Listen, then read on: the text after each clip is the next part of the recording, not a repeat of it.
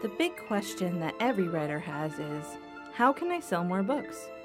Or if they're not published yet, it's how can I write books that sell?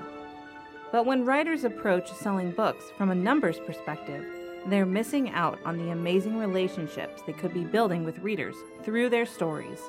It's impossible to write books that resonate with readers when you're writing for money, because money can't read.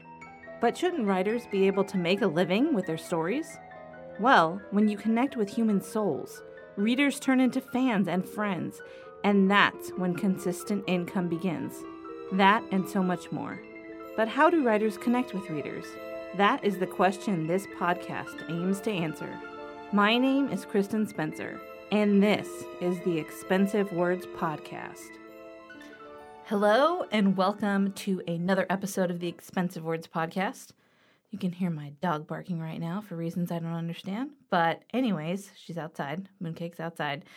And today, if you're also tuning in on the Literary Symmetry IGTV channel, thank you for that. Uh, so, today is the 100th episode of the Expensive Words podcast, which is pretty amazing to me. So, uh, originally, I was going to try to have a guest on, but it just didn't work out. And I didn't want to wait to put out this episode because I have a bunch of other episodes I want to create for you. So I thought, all right, I'm just going to do the 100th episode and then maybe I'll do like a special guest episode where I'm going to have uh, someone come on and I don't want to spoil all the fun that that's going to involve. It's going to be crazy. But today I thought um, I would talk about something uh, that I haven't really talked about on this show before because I was thinking about it and I wanted to share with you, my viewers, my listeners, why I am so passionate about storytelling. And uh, so today's episode is called There Are No Guarantees in Life. And I want to talk about what that means for life in general and also what it means for us, for the writers and how that manifests itself into the things that we're doing every day. And uh, I've been writing every day uh, during the week, and then on the weekends, I have other stuff that I'm working on. But um, yeah, it's just been a lot of writing. Uh, I just finished watching Cobra Kai season three, which is um, in my opinion, unbelievable, but I was willing to suspend my disbelief because the storytelling was so good. I totally understood what they were doing. There was a lot of thought that went into it. And when I finished watching, I was like, this, this is why I care so much about storytelling. Uh, and I was thinking about it. I wrote about it, you know, just for myself, not for everyone, just in my journal. Um, I don't always publish everything I write, by the way. so uh, I was writing, I'm working on Logan is Old School, which is the third book in the Old School series. And I was thinking about some of the things that Logan is going through um, with his sisters. They're both going through something and he's trying to support them and how difficult he he feels that is how heavy the burden is that he's putting on himself and how he deals with that and how he interacts with his parents and i was just thinking you know I think it's time to have the same conversation with my listeners as I often do with my kids, and that is that there are no guarantees in life. Because that's true. And if you go into life understanding that, then I feel like you're definitely better off than if you think that you can control all these things that are totally out of your control.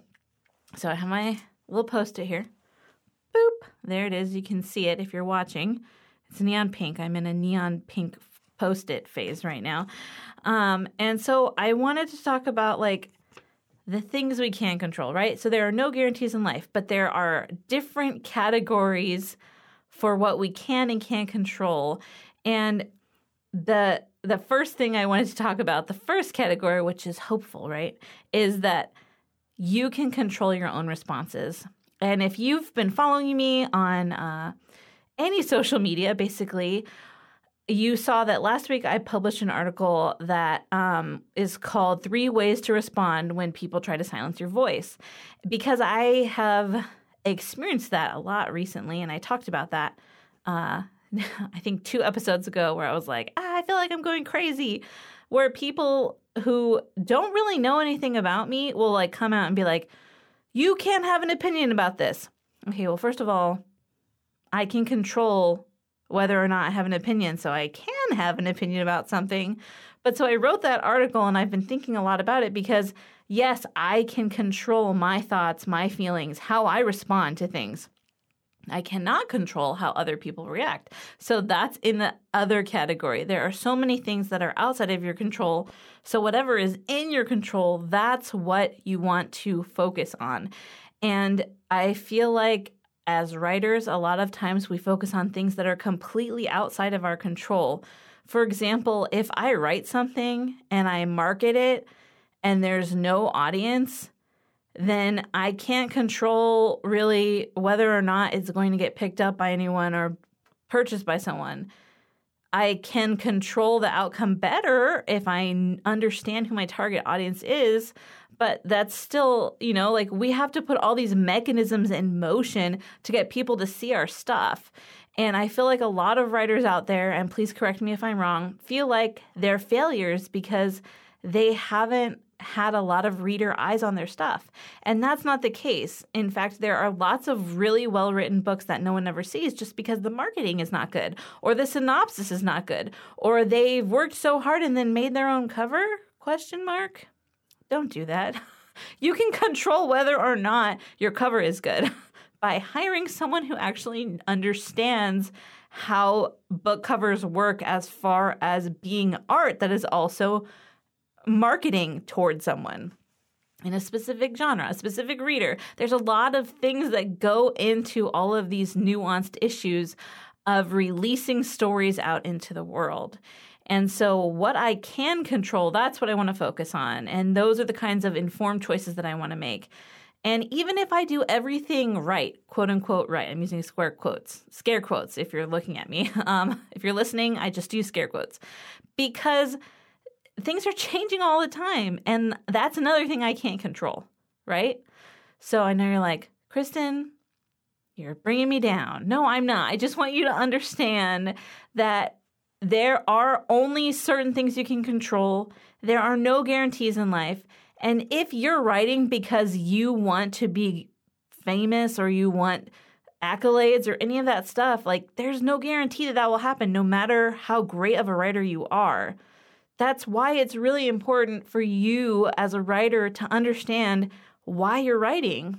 And that's why I've been working on the storyteller mindset so hard. I tried to record the first episode yesterday and I just couldn't. I don't know what it was. Like, there were too many interruptions. Like, I kept not being able to make words with my mouth while I was recording.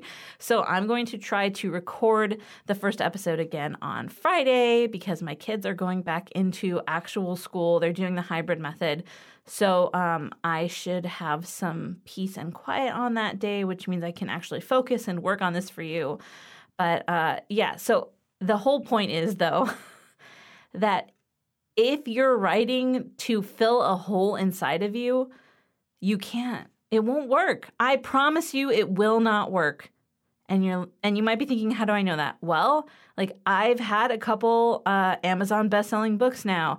I have, you know, a lot of positive reviews on my books. I know that one of my books at least has like totally changed someone's life. That's amazing. But it doesn't make me feel worthy of love. It doesn't make me feel like I'm my life is complete. I can't depend on writing to do that for me. I can't depend on readers to do that for me. That's too much stress on them. Like if if an author wrote a book and was like, "Hey, read this book and then fulfill my life by telling me how great I am." I would not want to read their book, honestly. I would also feel stressed out because there's no way I can do that. I can't even do that for my husband. And because we he understands that and I understand that our relationship is so much better than it used to be back when we were trying to fill up each other because it just didn't work. And you can't expect a work project or even um, you know, a story that means so much to you to do that. And but the reason that I write personally is because I love storytelling. That's the same reason I read.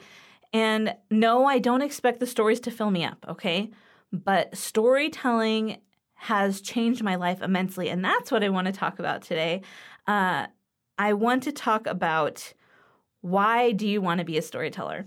And I'm going to t- tell you a little bit about why stories are so important to me, and uh, I'm being really transparent here, and I hope that um, you will appreciate my transparency and my vulnerability because why I love stories is kind of sad. when I was growing up, I loved reading. Like, I read early. I would beg my parents to read to me all the time. Anytime, like, my grandma wanted to cheer me up, my mima, she would bring me a book and I'd be like, yes, a story. Because my family life growing up was really tense, my parents would fight a lot and not like normal fighting, like screaming at each other, sometimes throwing things at each other. Uh, listen, I I love my parents, right? They both were doing the best they could. They didn't have the tools that they needed to in order to be able to communicate in a healthy way. And that's not their fault. They've both tried to acquire those tools now, later, now that I now that I'm grown up. But when I was growing up, it was hard and it was scary. I'm that's the truth. Um, I don't blame my parents for anything, but I would get scared. And so what I would do when I was scared is I would go and read a book or I would go and pop a VHS in.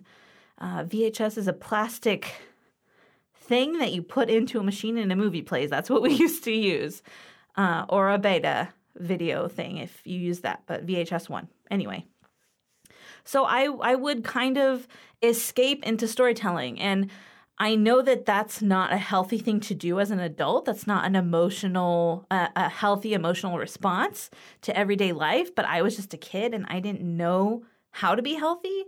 And so that's what I would do. I would figure out uh, what it was like to be someone else for an hour or two hours or however long it took me to read the book or watch the movie. And I knew that through those stories, I could find hope in situations where I otherwise wouldn't be able to find hope. And because of those stories, I knew that I didn't have to stay where I was. I could transform into something else. And as I've grown up, uh, you know, it does feel like magic to me sometimes that I have transformed into an emotionally healthy adult who makes informed choices for things I can control and understands that there are things I can't control. And so that's the kind of storytelling I'm interested in. And those are the kind of stories that I write. I can't just write, you know, a feel good romance novel. I can't help myself. You know, I'm working on this middle grade series and I'm tying in all these complex emotions, and there are healthy um, parental interactions, and then there are unhealthy ones. There are parents who really love their kids and are trying to help them through this crazy thing called life. And there are parents who have abandoned their kids. I mean, these are all realities. And I know that there are readers out there who understand both sides. And there are readers who are in an unhealthy situation, like I was in, and they're looking for hope that they can change. And maybe that's you. Maybe you grew up and it was rough and you didn't know how to be emotionally healthy and you didn't know how to let go of things that you couldn't control. And as you're growing up, you're hoping to transform, to have that magical transformation where you become a emotionally healthy, fulfilled adult who understands that there are things that you can choose and things that you have no choice in, like the weather or like COVID, right? And if that is you, I want to say, yes, you can have that transformation. And that's why I've been working so hard on the storyteller mindset.